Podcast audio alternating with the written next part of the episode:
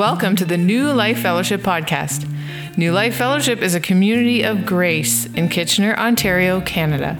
Our goal is to teach and share and experience the life of Jesus Christ together.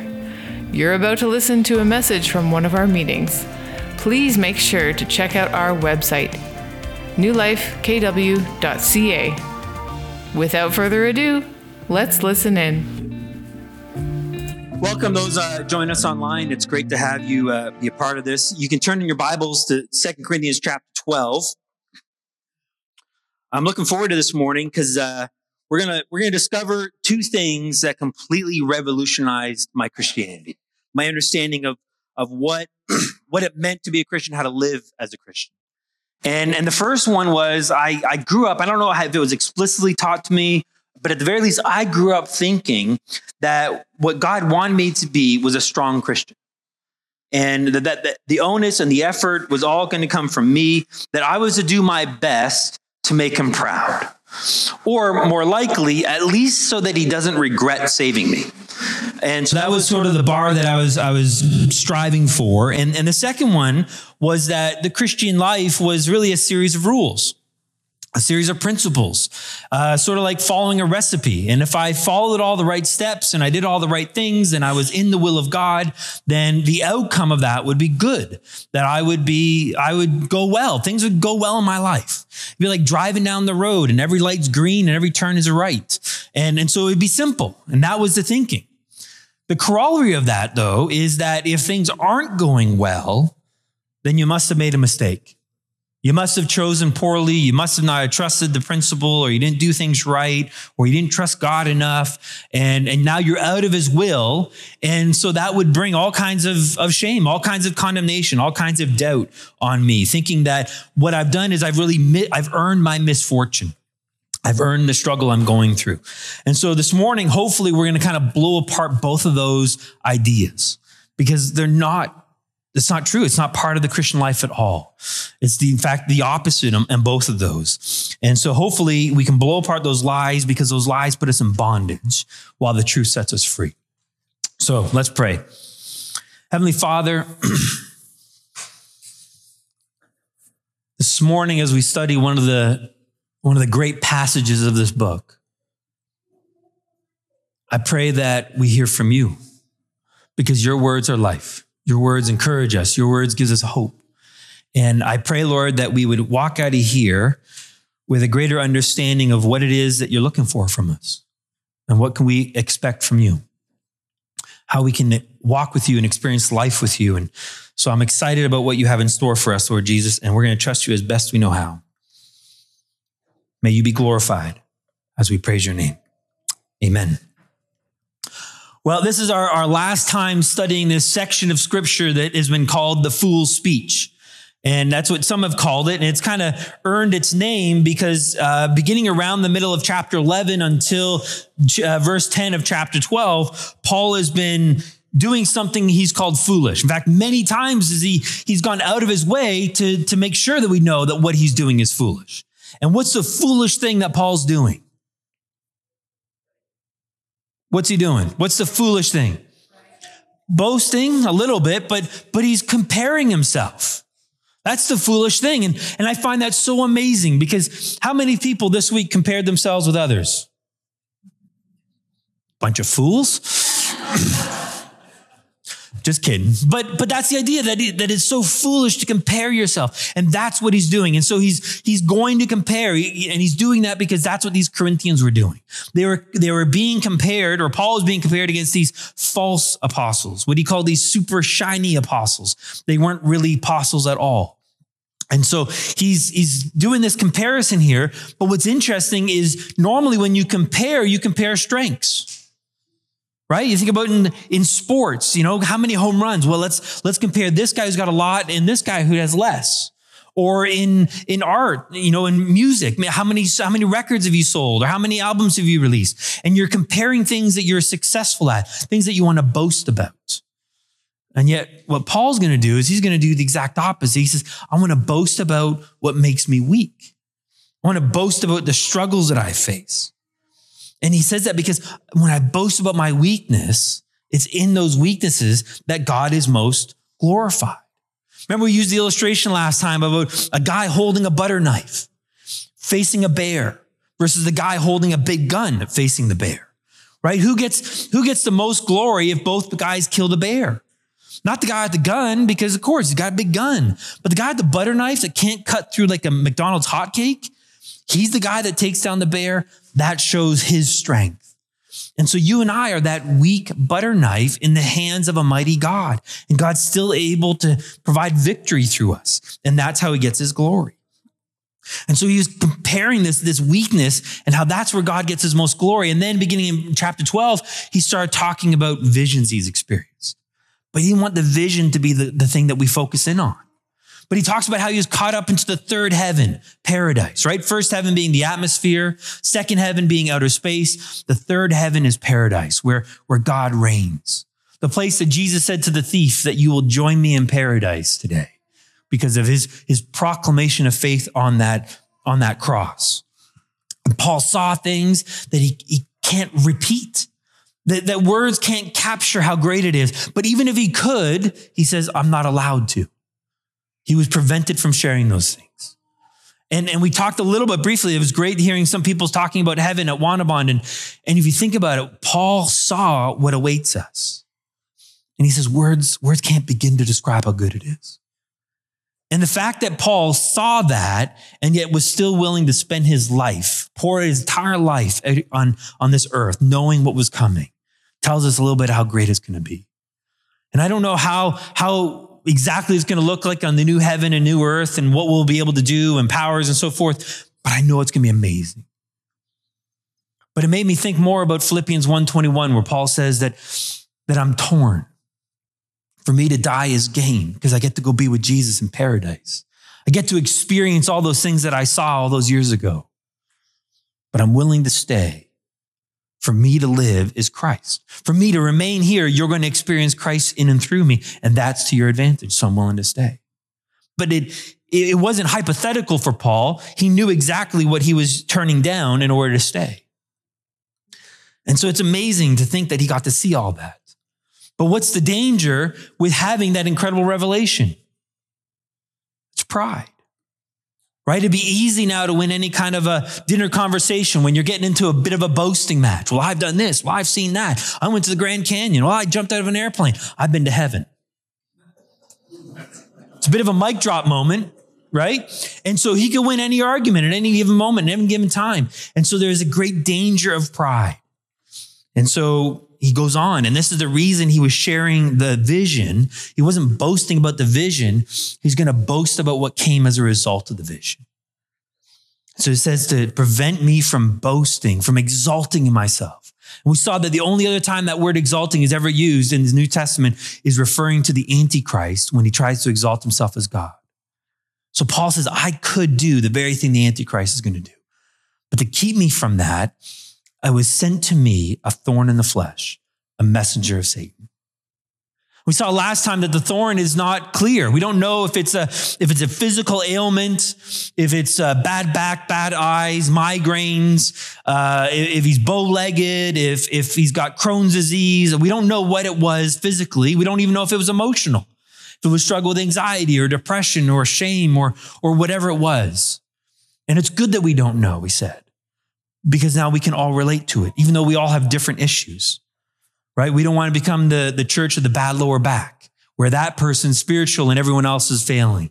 No, it doesn't matter what your thorn is. It doesn't matter what your struggle is. It's okay. And then we also saw, though, that the thorn in the flesh, while being a messenger of Satan, was doing God's work, was doing God's will. It was for God's purpose in all this. And, and so that kind of creates a bit of a conundrum in our head. And we, we want to make it clear that God didn't cause the suffering because we do want to make sure that Satan gets credit for what he did. He's the source of that. And then the other word people use, well, then he allowed it, but that sort of takes God out of the equation.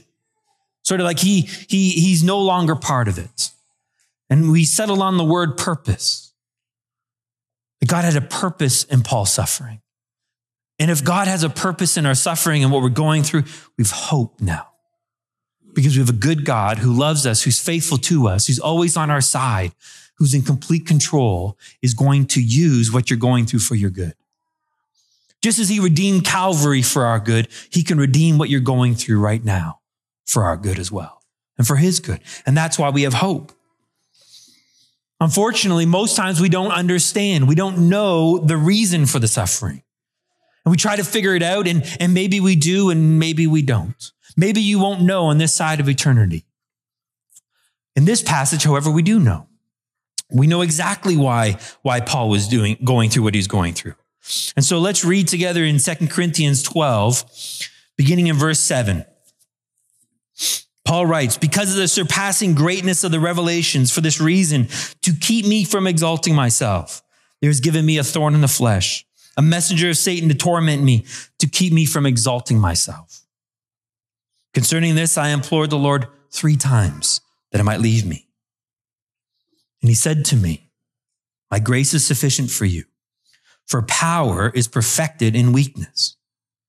Most gladly, therefore, I will rather boast about my weaknesses so that the power of Christ may dwell in me. Therefore, I am well content with weaknesses, with insults, with distresses, with persecutions, with difficulties. For Christ's sake, when I am weak, then I am strong. In essence, the, the first part of what God says to Paul is, is my grace is sufficient. It's, it's all you need in this moment is my grace. Well, then we really need to understand what is God's grace. And there's many definitions out there. And I think often what we try to do is, is we take things and we define it so we can put it in a box so that we can check off that we understand it when yet really we don't really understand it. Because grace is one of those things that is bigger than our minds could ever understand. It's infinite. And the best definition I've ever heard of grace is it's Jesus. It's Jesus personified. Right? It's, it's the grace of God appeared, bringing salvation to all men in Titus 2. Jesus appeared. That's grace. But we come up with definitions such as unmerited favor, meaning that the God's favor, God's blessing on you is not because you deserve it, not because you've earned it, not because you've achieved it. You don't unlock God's grace based on your performance.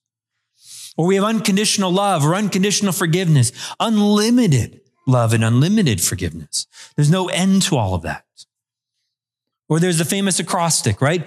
Where we take grace and we break it down using words from each, uh, each letter, God's riches at Christ's expense. Right? That, that we get to be blessed with this inheritance, with God's riches, God's love, his, his forgiveness, his acceptance because of what Christ did on the cross. Great illustrations, great examples of or definitions, but I don't know if it completely under, encapsulates it. So maybe what we need to think it is what is it not? Right? Let's do it in comparison. And let's compare grace with the law. So the law was a system of performance. A law was a system where based on what you did, you earned uh, a favor. You earned blessings. And conversely, you also earned the curses. That was the law system. Whereas grace isn't about you at all. You don't earn anything, blessing or curses. It's all about receiving what Jesus did for us. So the law is an achieving system, one where you earn. Grace is you just receive it. You say thank you. We receive it by grace, but by faith, sorry. But let's think for a moment. How, do, how does any of that help Paul with what he's going through? Going through a struggle, a desperate struggle. One where he's prayed multiple times, Lord, take it away. And I don't think Paul was the kind of person that just flew off a little flare of a prayer and just was like moving on. I think when he talked about these three times of prayer, they were heavy, concerted times of prayer. Probably akin to when Jesus was in the garden. And he was praying and he was praying and he was praying. Lord, take this struggle away. And imagine hearing the response back was, It's okay, Paul, you're forgiven. It's okay, Paul, you have my unmerited favor on you. You okay? It's okay, Paul, because you're loved. I can imagine if that was the answer, Paul would say, Well, thank, thank you. I, I need forgiveness. Chief persecutor of the church. I, I appreciate your love more than I can ever express that. I, I, I love that I have your, your favor unmerited and, and I, that's great, but it doesn't actually help me today. That doesn't help me with my thorn in any way. Put it this way imagine, imagine you're unemployed and you're homeless and you're hungry and your spouse left you and your dog died. So you've written a country music song about all this. And you're going through all this pain and this sorrow. And the only thing God says to you, at least you're forgiven. You, you, you, would, you would be at a loss. You, you would think that those words were cruel because they completely miss what, you what you need in that moment because you're struggling. And so, so grace, thankfully, is much more than just the unmerited favor. It's much more than the unconditional love and acceptance. See, we have to understand that, that grace really is God's power. Let me illustrate to you this way. Um, we have a few people in our fellowship that like to climb rocks and, and uh, they go to climbing gyms or climbing walls and, and you can climb up a rock. But then there's other people who like to descend into caverns. And, and depending on what you're doing, whether you're going up, ascending a rock face, or if you're descending down, you're going to want to use two different kinds of, of ropes. So one kind of rope is called a static rope. And it's a very stiff rope. It's, you know how they say that you can't push with a rope? Well, with a static rope, you almost can. It's such a stiff, stiff rope that it's, it's very, very, um, very strong, almost like a, a weak piece of steel in that sense. And what's the advantage of that is if you're descending down into a cavern, it doesn't actually change the length at all. Whereas there's another kind of rope called a dynamic rope. And a dynamic rope can actually stretch a little bit. It's far more flexible. It can add about 10% to the length depending on the load that's placed on it. And that's really good if you're climbing up a wall. Because see, if you ever lose your footing and you start to fall, that dynamic rope, which is sort of your safety rope, will allow a, a bit of a cushion as you start to reach the end of the ropes. So it slows the, the descent. That's a good thing. Whereas if you had a static rope and you were to fall, it would just be like hitting the, hitting the ground. It would be a, a very fast, abrupt halt. And that would cause some injury. But imagine now you use that dynamic rope and you go down into the cavern and you're, you're just getting all the way to the bottom. It's just long enough. You can just feel the, the ground. You unclip. What happens to the rope? It would snap back up and now you're trapped. So different ropes for different purposes. And I think that's grace. That there's two sides to grace. There's a static kind of grace, the kind of grace that never changes. That's what static means. It's unchanging. That's his love. Let that sink in for a moment. God's love is not reactionary. Man's love is reactionary, but not God's. Because God already knows what's going to come. God already knows what's going to happen. He's already taken that all into account when he says, I choose to love you tomorrow. He's not reacting to you, what you do or don't do. He's not reacting to your successes or failures. It's unchanging. It's static. The forgiveness is static. His favor is static. His blessings is static. It doesn't change. But there's a dynamic grace that's changing based on the load, changing based on what you're going through. And this, this other part of grace is what the part that we haven't always well understood is this un, un, um, this enabling power of God's strength based on your situation. So whatever you're going through, his grace shows up. See, remember what Paul says when he was writing what God said to him? God says, My grace is sufficient for power. Whose power? Well, it's Christ's power, he goes on to say in verse 10. And so, really, we could translate it as, My grace is sufficient for you, Paul. My grace is enough because my power is made perfect in your weakness. See, he's equating his grace with his power. We see this in other parts of scripture. Turn with me to 1 Corinthians chapter 15. One book to the left.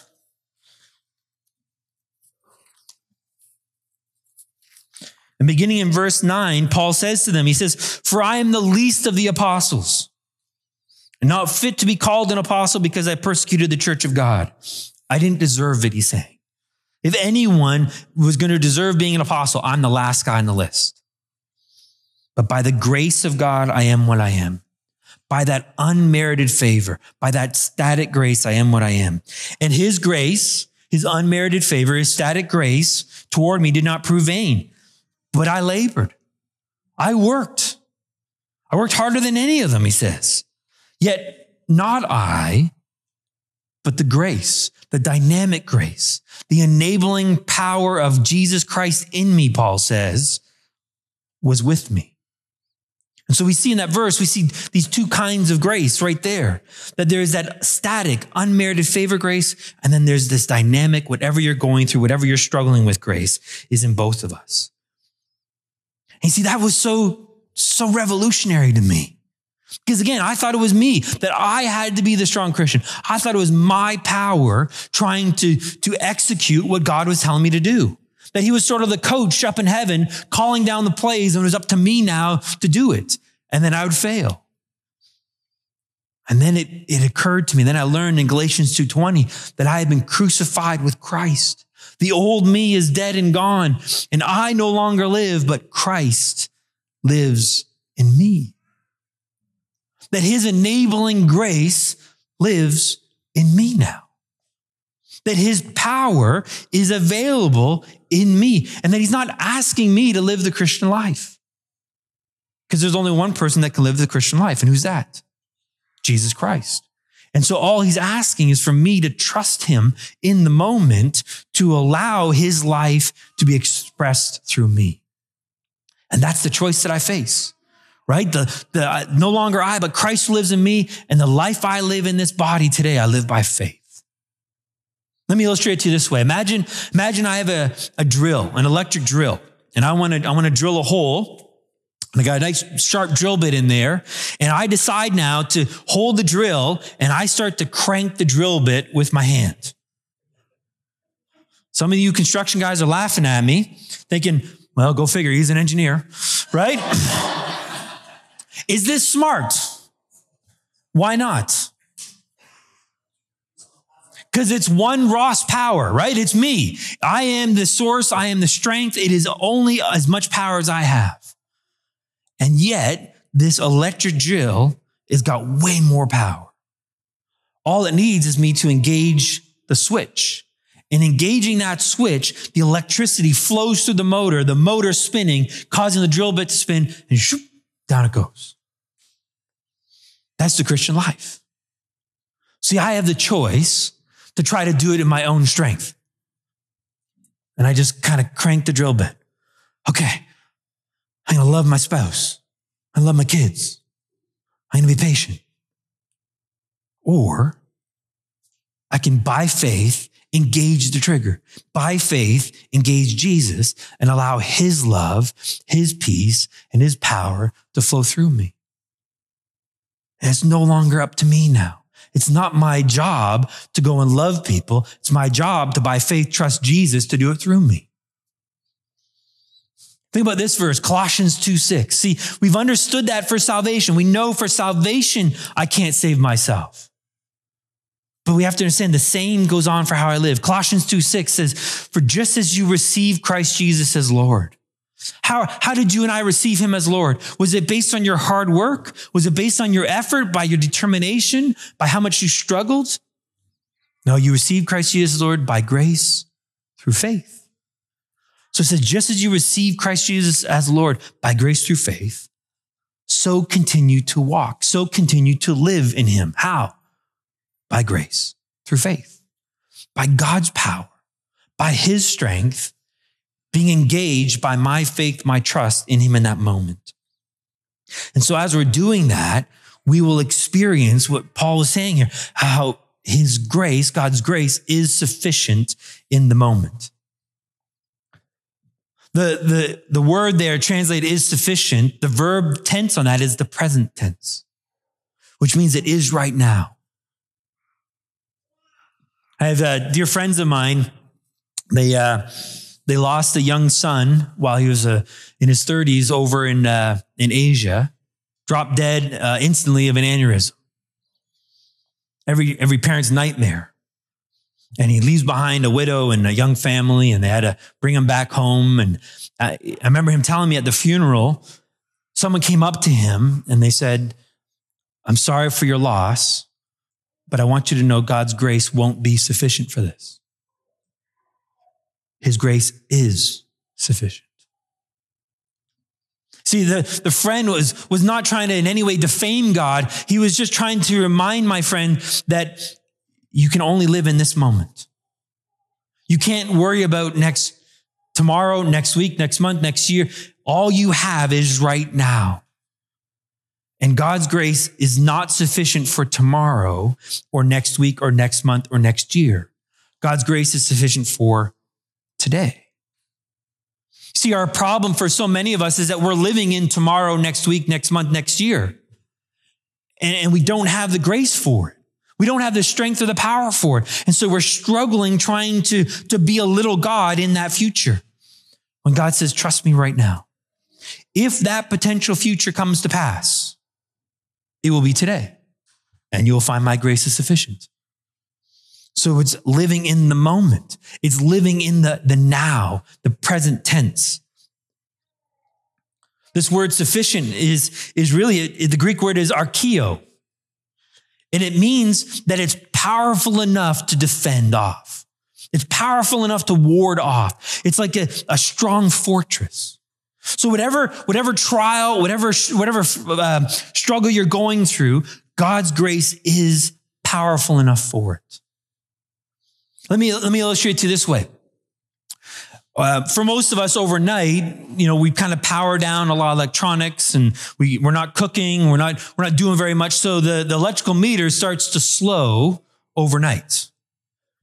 And then, then you kind of wake up and you, you start to, you know, turn on the coffee maker and you start cooking, you engage, you know, turn on the toaster, maybe the, the oven or the stove top and, and, and you start to, you know, things start to happen. What happens to that meter?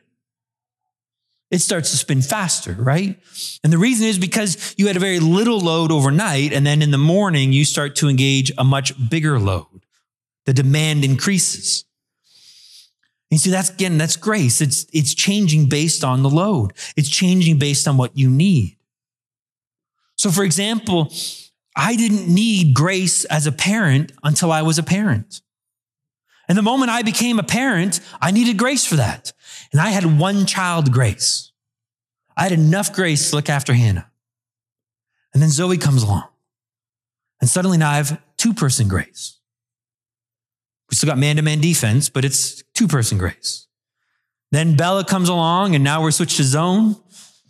And then Faith and Caleb, and we got five kids. And people would ask, How do you do it? How, how is this possible? I remember one time, uh, Joy was visiting her parents back home in Colombia, and, and I took all five kids to Costco, and I had one on the back, two in the cart, and two others hanging off on the side. How did you do it? They would say. What's the answer? Not I, but Christ. Right? God gave me the grace to do it. Now, I don't have the grace to look after five little kids anymore because I don't have five little kids anymore. They're getting older. They're getting bigger. And so now I have teenage grace. Oh, thank you, Lord. right? And soon I'm going to have four teenage grace in a couple weeks. Thank you, Lord, that I will have the grace for that because it's changing based on the circumstance. Some of you are battling illnesses, some small, some big. We think about Joe, who's, who's fighting cancer and it's coming to an end soon. And she has the grace not only to deal with the illness, but even the grace to face her imminent death. And you might think, I, I couldn't have the peace that she's got. Oh, and you should see the peace. It's incredible.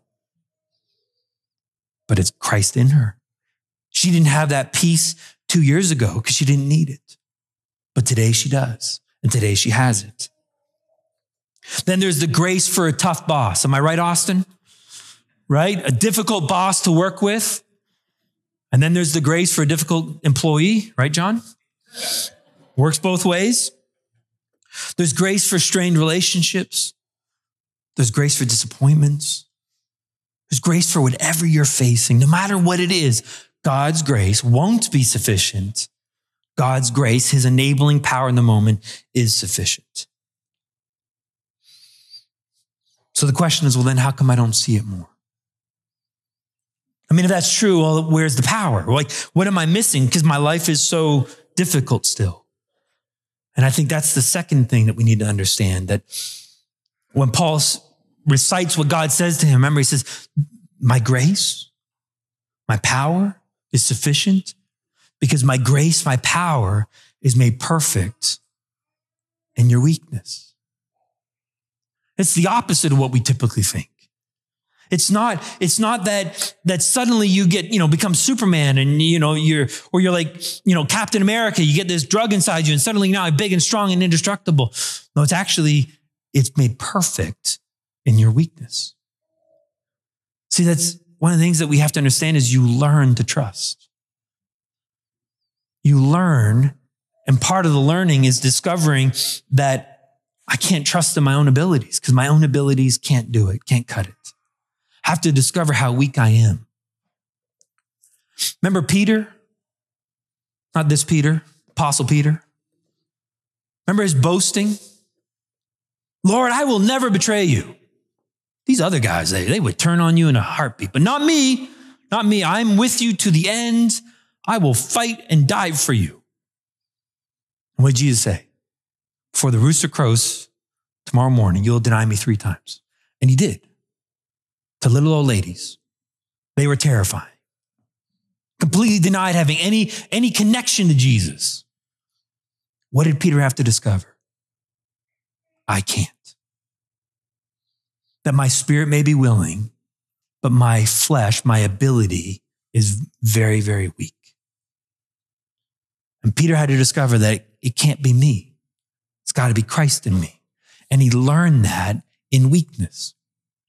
And Paul learned that in weakness. And Moses and, and Abraham and Gideon and David, every, every great man and woman in scripture learned that when they were weak, that's when God was most strong. And so, what's Paul's response to this? Read the second half of verse 9.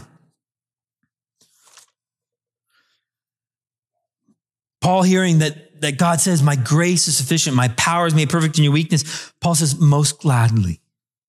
Therefore, I will rather boast about my weaknesses so that the power of Christ may dwell in me.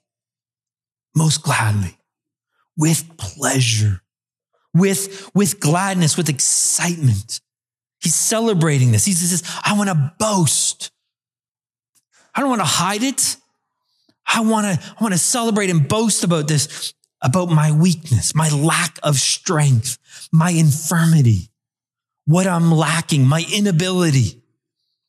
So that, purpose clause, here's the reason that Christ's power, that word power in Greek is dunamis. It's where we get the word dynamite from. This explosive, Holy Spirit powered. It's like the dunamis would come upon people and they were healed. They would, the dead would rise. That's the kind of power we're speaking of. And he says, I want to boast about this so that the power of Christ, his dunamis power, his miracle working power may dwell in me. The word dwell there is episkino. And it's, it's really two words in the Greek. And it means to tent with, to dwell with. Sort of what we did at Wanabon last week, right? We were, we were tenting together. Well, most of you were trailering together. Some of us, some of us were tenting still, but, but we were doing it together. Well, that's this idea here of episkino, is that God says, I want to dwell, I want to tent with you. The New Testament word might be abide or rest. Turn with me to Isaiah chapter 40.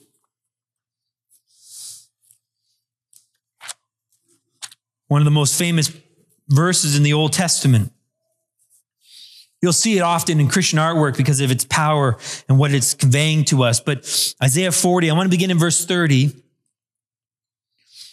Though youths grow weary and tired, and vigorous young men stumble badly, yet those who wait upon the Lord will gain new strength.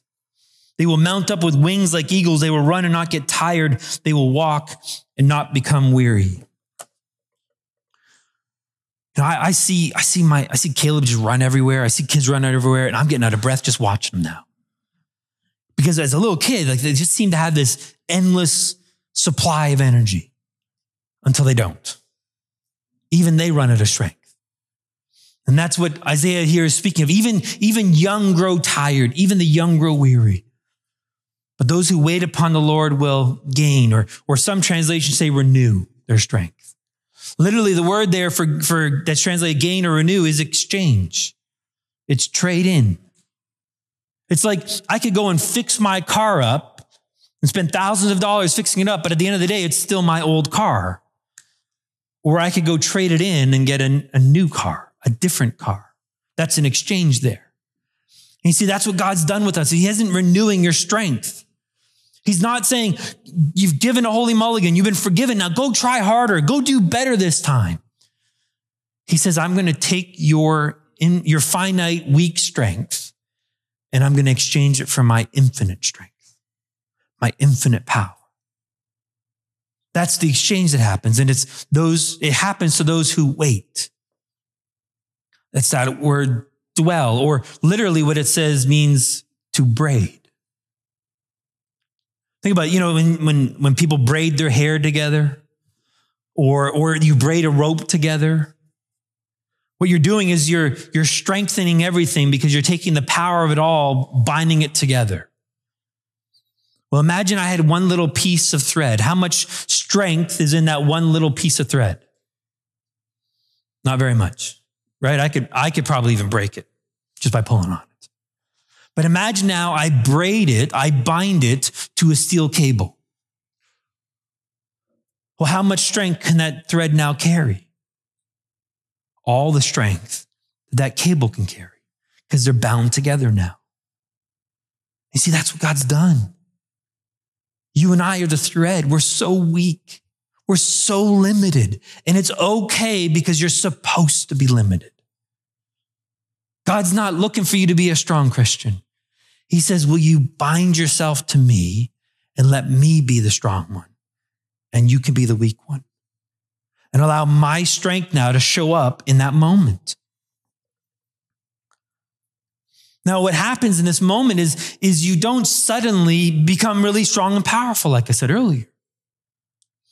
But neither, neither is he just dishing out little piecemeal, little bits of what you need.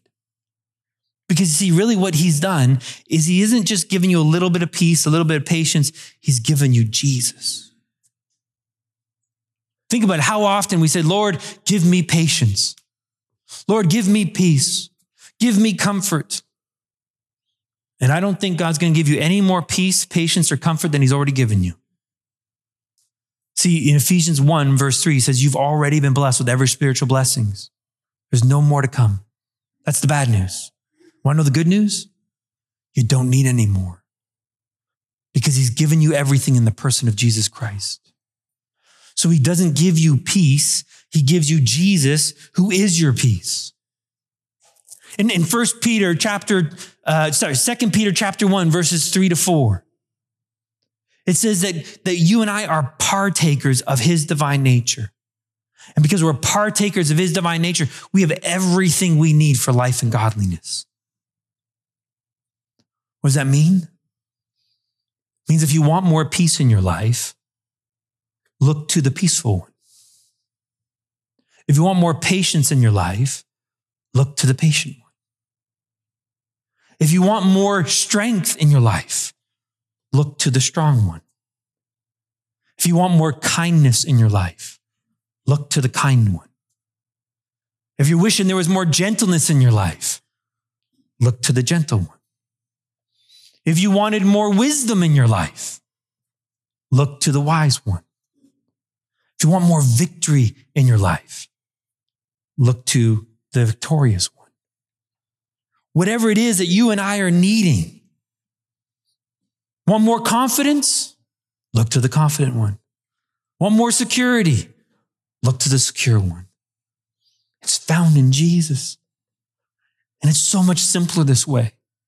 Isn't that what Paul began in this in chapter 11? The, the whole full speech was, was he opened it up. He says, I'm worried that you're going to get lose sight of the simplicity of the gospel, the simplicity that is in Jesus Christ. Look to him because he's your power. He's your grace. He's everything you need in this moment. Well, what should be our response then? Let's go back to what Paul says. God said to him, My grace is sufficient for you, for power is perfected in weakness. Most gladly, therefore, I will rather boast about my weaknesses so that the power of Christ may dwell in me. Therefore, I am well content with weaknesses, with insults, with distresses, with persecutions, with difficulties. For Christ's sake, when I am weak, then I am strong. He says, I'm well content.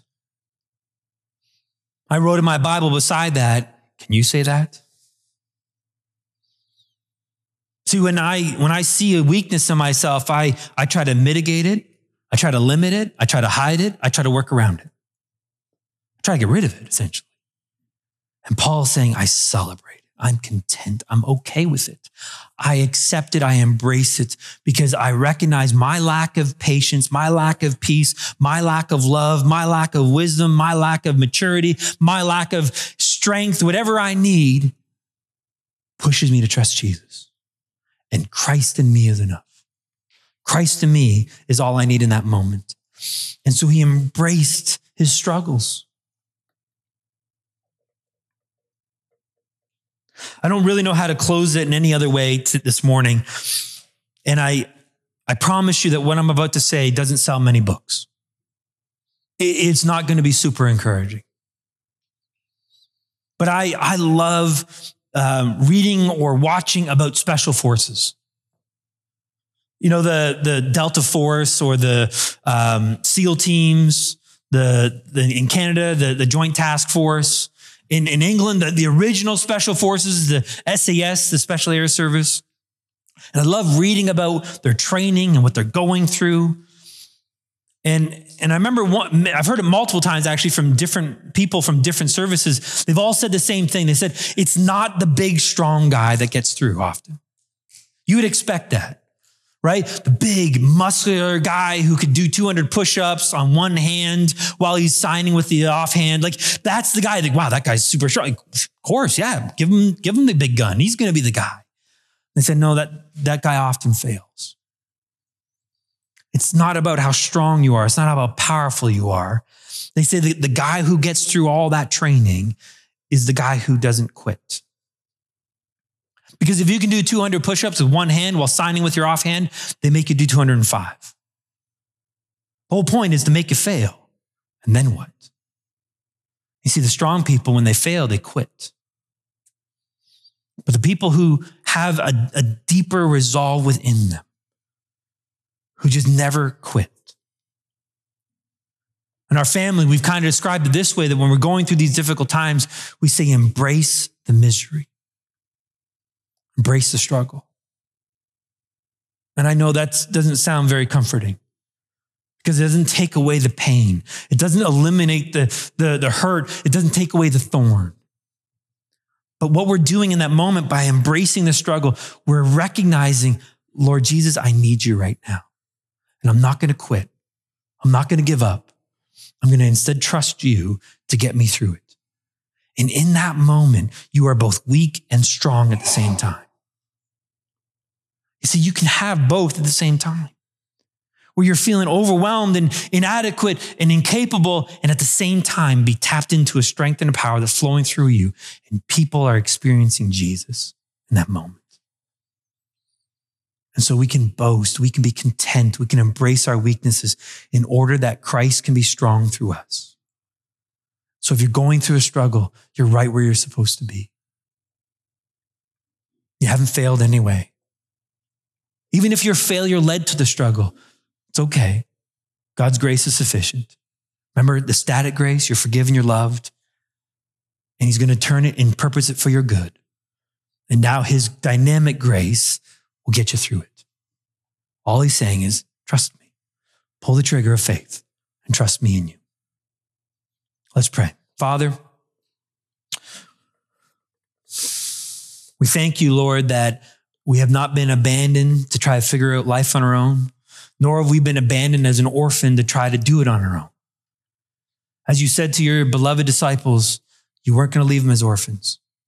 You weren't going to leave them alone. You, you promised them another, one of the same kind as you, the Holy Spirit, who has now taken up permanent residence, joined himself, tenting with us. And you ask now, in the moment, present tense, to abide in you, to abide in his power, your power, your Father's power in us today. And I pray, Lord, that we would embrace those weaknesses, those limitations, those struggles, celebrating what you're doing through us instead. In your name we pray. Amen.